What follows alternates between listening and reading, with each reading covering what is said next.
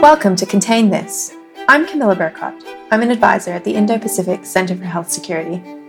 On today's episode, I'm speaking to Professor Fiona Russell and Dr. Rachel Devi about the introduction of COVID 19 vaccines, how they were developed, what it means for vaccines to be safe, and how they will be rolled out in the South Pacific, and in particular in Fiji. Professor Fiona Russell is a pediatrician with qualifications in public health and epidemiology. In particular, she's a vaccination specialist and completed her PhD evaluating alternative pneumococcal vaccination schedules in infants in Fiji. Now based at the Murdoch Children's Research Institute in Melbourne, she is undertaking consultancies for WHO, UNICEF, and the Australian Aid Programme in the Asia Pacific and Africa on the burden of vaccine preventable diseases, provided technical advice on new vaccine introduction, and has written national health policies aimed at reducing child mortality and improving maternal health. She's also a member of the Expert Advisory Group for DFAT's Vaccine Access Task Force. Dr. Rachel Devi is a medical doctor who has previously worked as a national advisor to the Family Health section of Fiji's Ministry of Health and the Watershed Interventions for Systems Health project funded by the Indo Pacific Center for Health Security. She rejoined her country's Ministry of Health as part of the COVID 19 response and was this year appointed as the head of Fiji's vaccine task force. At the time that we recorded this podcast, Fiji had just completed its first week of COVID 19 vaccinations, following the arrival of the first shipment of doses from the COVAX Advance Market Commitment. Fiji was the first South Pacific country to receive doses from the COVAX facility. Australia is a proud supporter of the COVAX facility and has contributed $80 million to the COVAX Advance Market Commitment, which supports COVID 19 doses for low and middle income countries. We began by talking about how COVID 19 vaccines have been developed. Fiona, you recently wrote an article about the speed in which COVID vaccines have been developed. What are the, some, some of the key considerations that Australia and other development partners need to take into account to make sure that any vaccines procured and rolled out in the Pacific are safe and effective? Yes, look, thanks for that, uh, Camilla. So, you know, as we know, it's been an absolutely phenomenal um, scientific achievement to have so many vaccines that are available now just just over 12 months into this um, into this pandemic. So um, we've already got um, four that have come through WHO and have emergency use listing, and there's many more to come, um, with a few more look, being looked at this month. So, with the speed of their um, development and, and getting out there into the market, um, however, it doesn't mean that any corners were cut. What it means is that because it's a pandemic, that um, you know resources were really thrown at this, and so um, instead of studies um, being done um, one after another after another, which you know it takes many years to develop a vaccine or any medicines, um, because so many resources were sort of thrown at this the vaccine development, it meant that the vaccines could be developed in parallel, and the different stages of their development was done in in par- parallel. So first you start with the animal studies, and then the phase one, which is in a small number of people, looking at um, the immune response and potentially the dose, and then the second phase, and then it, all those results go to an independent committee and uh, make sure that it's safe and it looks like it's um, good in, in terms of making those antibodies that protect us. Um, and then it progresses through the next phase, phase of development, which is a phase two study where they have more people in the study and they look at safety and whether, again, um, the antibodies are produced uh, um, to potentially protect us. And then lastly is the phase three studies where um, they look at the vaccine um, safety, both at safety in terms of whether it works or not, whether it is um, the efficacy of the study. So each time and each stage of development, all the results are reviewed by an independent committee um, of experts. And then once it's finished the phase three, it goes off to um, independent regulatory committees. And so um, the ones in this part of the world that are commonly looked towards um, uh, WHO, of course, and their um, strategic advisory group of experts, and also um, the TGA, the Therapeutic Goods Administration in Australia. So it's very important that the studies have been looked at independently and also have had um, strict review by these independent independent committee of experts to make sure that they're safe to use um, in communities. And when we talk about, I think we've gotten very used to hearing references to safety and we need to make sure that they're safe, but actually sort of what, how is safety actually defined when we're talking about vaccines or what sort of things would, would those experts be looking for to assess whether or not a vaccine is considered safe? So um, in clinical trials, half the participants get the vaccine and half get the placebo, which is just sort of salty water, essentially, a salty water injection. And nobody knows what they've get, um, been given. So it's called the placebo. All the participant in the study don't know until the end of the study. And so then each participant who's in the study gets asked, um, you know, the next day and the next day and at various intervals whether they've had any side effects to the vaccine. And some of those things are like um, fever or sore arm or headache or vomiting or any sort of um, local reactions or any general um, reactions um, and illnesses or any hospitalizations. And then, of course, more serious things such as severe allergic reactions or obviously any death that may occur in the trial as well, all gets recorded.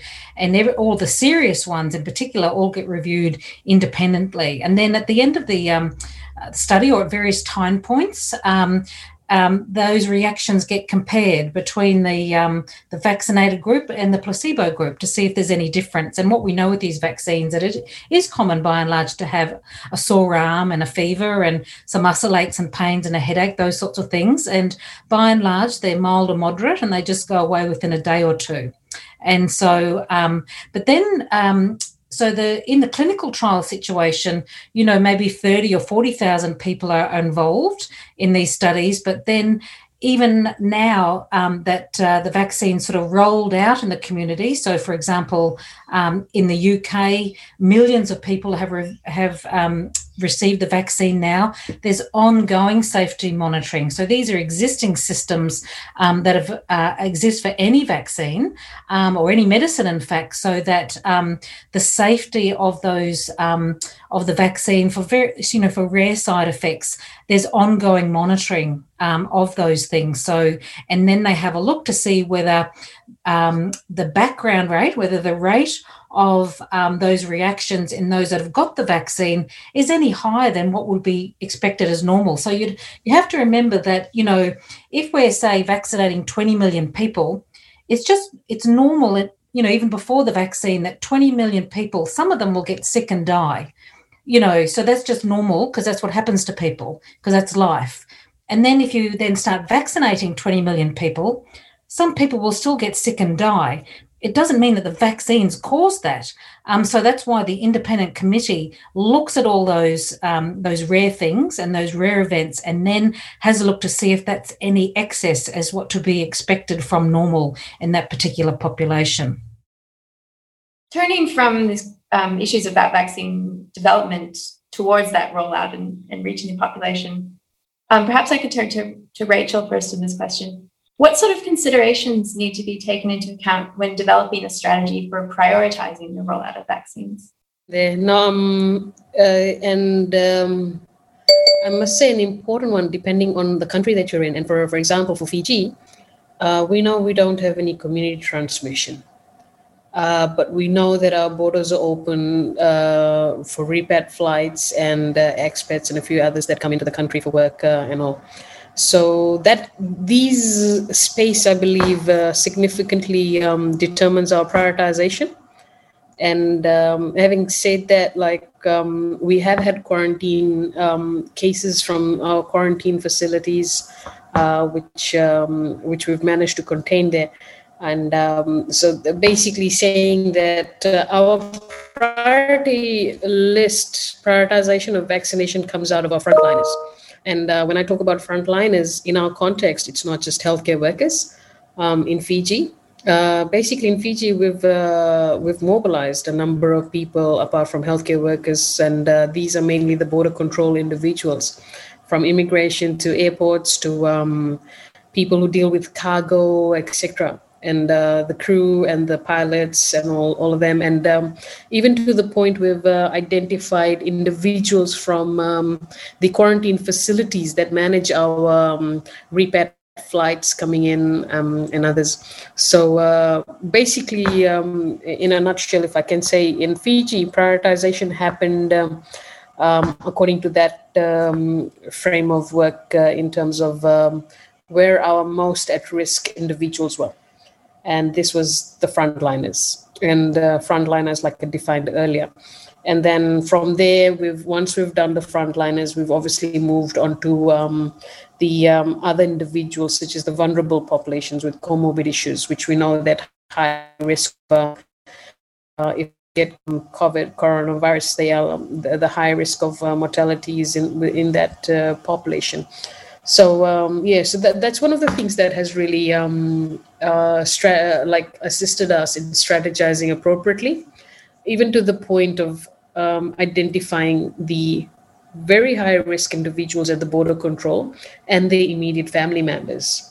So uh, that has become essential for us because we know if someone does get it into the country, they have families that they go back to the immediate and that live under the roof. So I think that's um, uh, w- what happens in the country basically in terms of community transmission, in terms of uh, how open the borders are, has been basically the dictating factor in determining the prioritization for us in the country.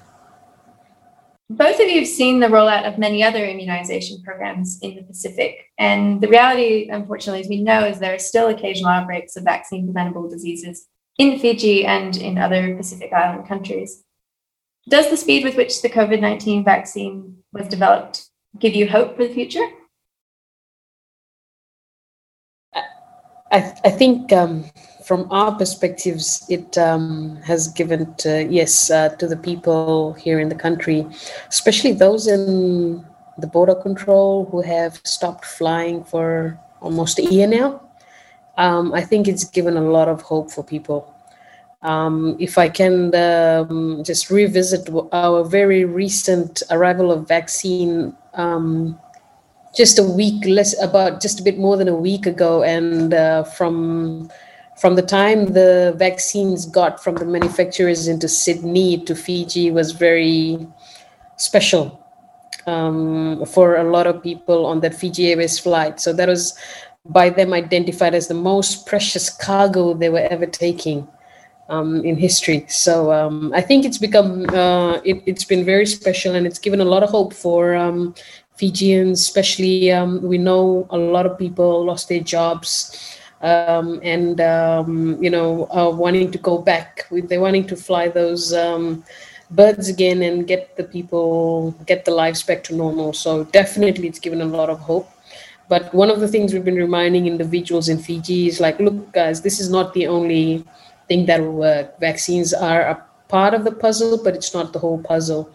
So we've got to still continue to practice the other um, uh, safe measures. Yeah, I, I, just would like to add to that that um, um, you know Fiji's uh, the first country, as we know, that has received the vaccine in the Pacific, in the South Pacific anyway, and um, you know some of the countries are being um, supported by you know other um, you know, uh, mechanisms. So uh, Micronesia, but you know, by the US Operation Warp Speed, and they have a very high percentage of their population, um, thankfully, um, being vaccinated and almost finished. I think in some of the countries, and you know, the French territories as well. And um, the South Pacific is very much dependent on COVAX and uh, you know support uh, uh, from the region. So.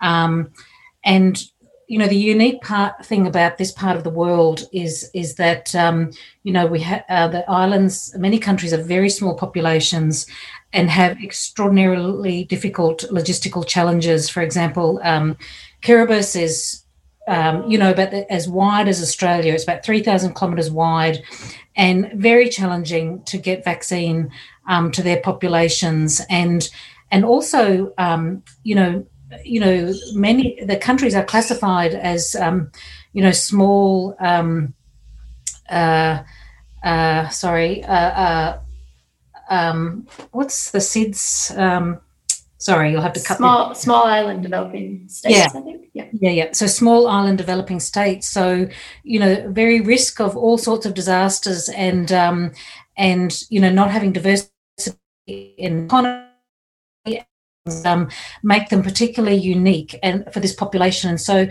some of the countries, and all of them, in fact, do not want to open their borders, of course, until a high proportion of their population is um, vaccinated. And and we don't know what coverage is required, you know, to prevent community transmission. And so it's extremely important that, um, you know, for the economy and for a whole range of reasons that, um, you know, um, the countries have access to vaccine, you know, this year. Otherwise, you know, the countries have got no way, really, a lot of them have got no way of, of getting their economy um, going again. And, um, so that's an extremely important thing to be taking into account with those that are, you know, making decisions about um, vaccine access for this region. Is that it's really extremely important. Unlike you know places in Europe who have kept their borders open, things are still happening. The economy is still going to some degree. You know, it's been suffering, but but that has not happened in the Pacific, and it won't happen um, in the Pacific until um, you know a high proportion of the population is is vaccinated because it is a very high risk population. Most of the population is indigenous. You know, very has extremely high. Um, you know, um, prevalence of uh, obesity and diabetes, some of the highest in the world, in fact, if not the highest. Um, and so, um, you know, a very high risk of, of severe COVID and death. And so, um, you know, pop, countries are wanting to keep their borders closed until um, they're all vaccinated. So that's a another really key thing to consider. And and and similarly, the the actual you know the logistics that i've alluded to are very challenging. And so again when making decisions um, about vaccine it's important to recognize that um, you know there may be certain qualities in a vaccine that are more suitable to this part of the world than other parts of the world you know such as you know the cold chain requirements for example having a normal cold chain the normal fridge temperatures rather than this minus 80 situation. And and particularly just having one dose. If there was a vaccine schedule that was just one dose and was also obviously effective against the variants, then, um, you know, again, that would be ideal for places like Kiribati and the Solomons and all the countries in this region that have enormous geographical challenges. And and we have to remember, you know, it takes sometimes in Kiribati, it takes a week, you know, to get there by boat. I mean, there, there isn't the flights that are available, you know, anymore. Or if they do, you have to charter flights, and they really cost a fortune.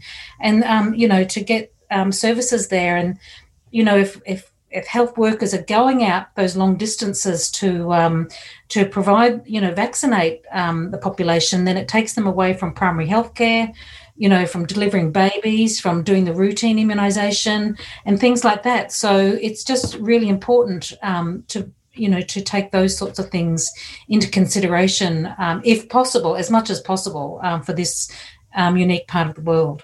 I mean while while there's um, huge comorbid issues in the pacific um, we must realize that the tertiary care facilities are not so much.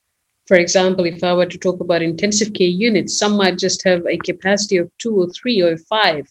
Um, like fiji would probably I, i'm not sure exactly how many but wouldn't be more than 20 you know so um, for us to care at that point in time, what do we do? So in in, in that context, keep up keeping our borders closed and um, uh, making sure these vaccines get to us, and then uh, we're able to vaccinate our people, protect our people, and then open the borders in a more appropriate manner. So uh, just for the pr- protection's sake for um, for all Pacific Islanders.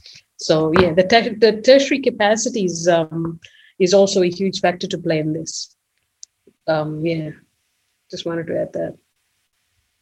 Absolutely. It's clear that the stakes are very high in this region in terms of the economic situation and, and the way in which countries have, are protecting themselves from the virus, but also that's coming at a cost. And then the, the importance of having the vaccine for prevention, because as you say, the tertiary care, the, the um, capacity to care for people if they do become, if there is an outbreak and they become very sick is, is quite limited in, in many countries.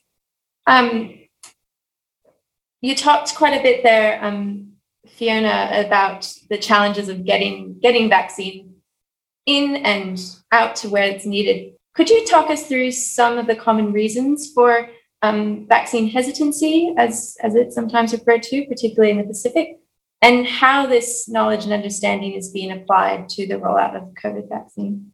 So, um, in general, what we find people mostly worrying about is the speed of the vaccine. You know, the, how it's been developed, and you know, why has it been um, so you know how can it possibly be safe and effective and um, and know, and what that we know everything about it with such a short in such a short time frame so i think uh, that's one of the key things that really requires you know a conversation about to reassure people. And the other thing which for any vaccine actually whether it's this one or for any vaccine is really um, safety you know what do we know about the safety of the vaccine? So it's really important to you know have that conversation because we have an enormous amount of information at the moment and this part of the world we're fortunate in some degree um, because um, the UK and other countries have got a huge amount of experience with the vaccine now and are collecting all these side effects of the data and how common they are and um, and things. And so, you know, to say, you know, we can say with a lot of confidence how how safe that they actually are. So, um, you know, this is such an important area. Um, and having um, the correct information, having conversations about this is just really important. Yeah, no, th- that's right. I mean, those two important things, and uh, this is one of the things that we've been reiterating, like telling Fijians that um, look, no compromise has taken place, and all aspects of um, development has been considered. And um, when we get the message right, it's it's it makes a world of a difference. Um, just as an example, like I had a session with the um, border border control staff, and um, uh, they were um, i know in that room in itself when I, would talk, I was talking to the managers they themselves were a bit hesitant. But after the session people changed their minds and they went out and they told their bosses and um, other staffs like i'm ready to get vaccinated tomorrow.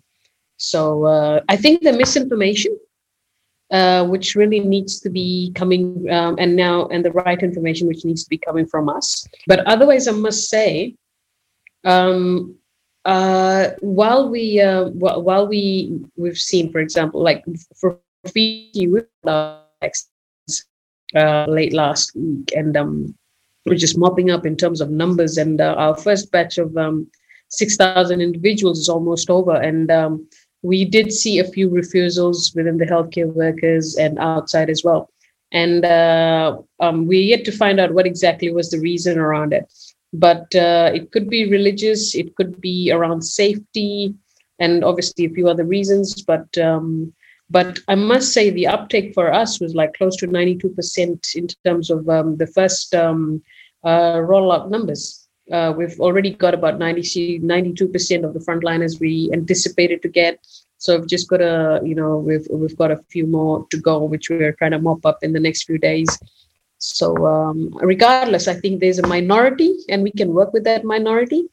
And apart from this, COVID vaccines, traditionally, when it comes to normal vaccines for children, we've we've um, um, uh, in our last coverage survey, we had about 94.6 percent, 95 percent. So I think that's been pretty good in terms of acceptance. Getting the information out and the right information out, I guess, is essential. But otherwise, um, vaccine anti-vaxxers are out there. Um, not so much in Fiji, but um, I'm mindful that uh, one could make a lot of noise as well. That's a that's a very salient point that there may not be many of them, but they could they could make a lot of noise. Um, and I have to say congratulations on that fantastic coverage. Um, that's really good news, and um, I'm sure you all worked very very hard to to get to that point. So hats off to you. That's really that's really wonderful to hear. Can you tell us more about the planning and preparations for the COVID 19 vaccination campaign that have brought Fiji to this point and what you've learned so far in the process of rolling out the vaccine? So, no, very good question in terms of uh, rollout and what we've learned and all that. And um, um, well, Fiji got its um, first batch of COVAX vaccine. We got the 12,000 doses um, uh, about a week ago, and um, this 12,000 equated to about 6,000 individuals. Now, I must say this um, this was a blessing in disguise um, in terms of um, uh, logistically sorting things out because um, we, we know that we'll be vaccinating about 70% of our population. And this is in the history of, I think, of, of Fiji that we'll be vaccinating so many individuals and with not just one, but two doses of it, two jabs. So, uh, and uh, in Fiji's history, we've always used paper based um, data gathering, etc. But it will definitely become ridiculously logistically almost um, impossible for you to probably identify people for that second jab. and uh, making sure they come in on time and all that. So uh, there's a step that we took this time around, which um, which was obviously uh, which was digitalizing everything from registration to um, vaccination. Second, um, just linking it up to our SMS systems in the country and all that. So this six thousand, I must say, um, um, has been um, a teaser in terms of it's teaching us a lot in terms of our systems. So when we go out to the bigger campaign, the massive campaign rollout for the whole country, that's 70% of the population, it would have taught us quite a lot of things. It would have ironed out um, um, the flows that we would um, not have identified earlier on. And um, I, am not sure about uh, many of the other PICs, but um, I believe a lot of us are going digital this time for the obvious reasons, for the two jabs, for the two doses, which we've never done before. So, uh, learning a lot through that process. Rachel, I was just wondering, as you were saying that, I was wondering how, you know, with all this training with cold chain and all these systems, a lot of them you know, obviously for COVID, but in but in but it's also for general EPI, isn't it? The immunization program. So I'm just wondering the things that you're training on, that whether they have those broader system strengthening, you think, and re, you know, and also some of the things, for example, that you're doing now. Do you see that flowing over into EPI in general, like the digitizing um, the records oh. and things? No, absolutely, absolutely. Like um, what is what is happening right now in Fiji is we've just taken the opportunity of COVID and leveraged on it and making sure that by the end of vaccination for COVID, we will strengthen our EPI systems in the country and make it the best it could ever be possibly in terms of cold chain, your data information systems, in terms of technique, um, and yeah, information systems. So every single aspect of it, even capacity building. So um, even having strengthened the whole um, um, right down from every single health facility right up to HQ in terms of human resources. So um, that that is definitely a huge plus point on our end um, that uh, we'll be leveraging on here because um, I think um, otherwise strengthening our EPI system would take, for example, if it would take three years, this time it's just taken a year. Um, because we know vaccines were developed in 10, 12 months, rolled out, and we're intending to vaccinate the whole country within this year hopefully within before um, you know as soon as we get the whole vaccines we hope to vaccinate the whole country by at least by the third quarter of the year uh, depending when doses arrive for all. So uh, yeah after that it's sustaining the systems that we've developed. But yeah definitely. It's not just for covid but it's for vaccines right across the whole epi program